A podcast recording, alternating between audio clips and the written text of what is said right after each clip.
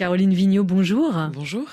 In Vigno Veritas, c'est votre troisième euh, spectacle seul en scène. Alors tout, on saura tout sur vous? Après, franchement, là, il reste encore quelques petites choses peut-être, mais il faudrait que je cherche parce qu'il y a beaucoup de choses que je dis que j'avais jamais dites. Il y a toute une progression dans ce spectacle. Vous faites rire d'abord sur l'époque, sur votre parcours de femme à la moitié de sa vie. Oui, et ça c'est la version optimiste.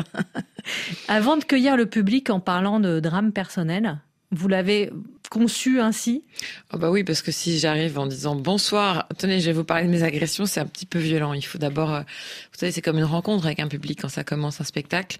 Et il y en a qui vous connaissent, il y en a qui vous connaissent pas. Et donc, euh, je les prends par la main doucement, en disant ça va bien se passer. Puis une fois qu'on a établi un bon contact, là, je peux envoyer les coups avec la hache. Où j'ai lu que le vagin avait le même pH que la bière. Mais qui a eu cette idée de génie d'aller comparer ces deux mesures C'est-à-dire que la fin sur les agressions, c'est le, le, moment le plus difficile. Ça a été le plus moment difficile à écrire, évidemment. Donc les agressions sexuelles hein, que ouais. vous avez vécues. Oui, j'ai jamais porté plainte, j'en ai jamais parlé. J'explique que je regrette aujourd'hui, mais je me suis sentie obligée d'en parler parce que j'ai admiré le courage des femmes dans le mouvement MeToo qui en ont parlé. Elles m'ont fait beaucoup de bien. J'en ai pas parlé parce que j'avais honte. Et grâce au mouvement MeToo, la honte, elle a mis du temps, mais elle est partie. Et du coup, je me suis dit, bah, il faut moi aussi que je mette ma pierre à l'édifice, parce que malheureusement, ça continue, ça ne s'arrête pas. Le, gouvernement français fait rien pour que ça s'arrête. Moi, depuis que j'en parle dans mon spectacle, tous les soirs, je reçois des messages de femmes qui disent, moi aussi, j'en ai pas porté plainte. Moi aussi, j'en ai jamais parlé. Ce qui fait que les chiffres qu'on a aujourd'hui, qui sont déjà affreux, eh ben, ils sont rien par rapport à la réalité. Donc moi, je décide d'en parler, et c'est pas agréable parce que tous les soirs je revis ces agressions en, en les racontant, mais je le fais pour euh, pour faire du bien et puis surtout j'ai décidé d'en faire rire parce que c'est important de dire à toutes les survivantes et tous les survivants d'agressions, de viols que ça doit pas nous, nous déterminer. Et c'est incroyable d'arriver à faire rire. Ouais. Avec Quand j'ai commencé ça. à me dire tiens je vais faire ça, je me suis dit ça va être chaud.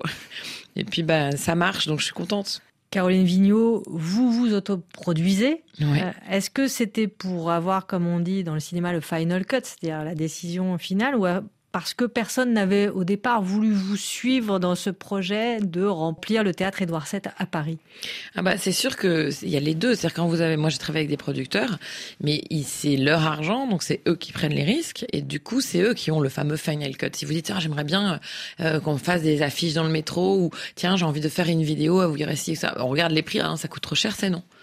Et ce non, non, non, j'en pouvais plus. Et quand évidemment je, je décide, de, je me dis bah, j'aimerais bien aller jouer à Édouard VII parce que c'est vraiment un théâtre qui me faisait rêver.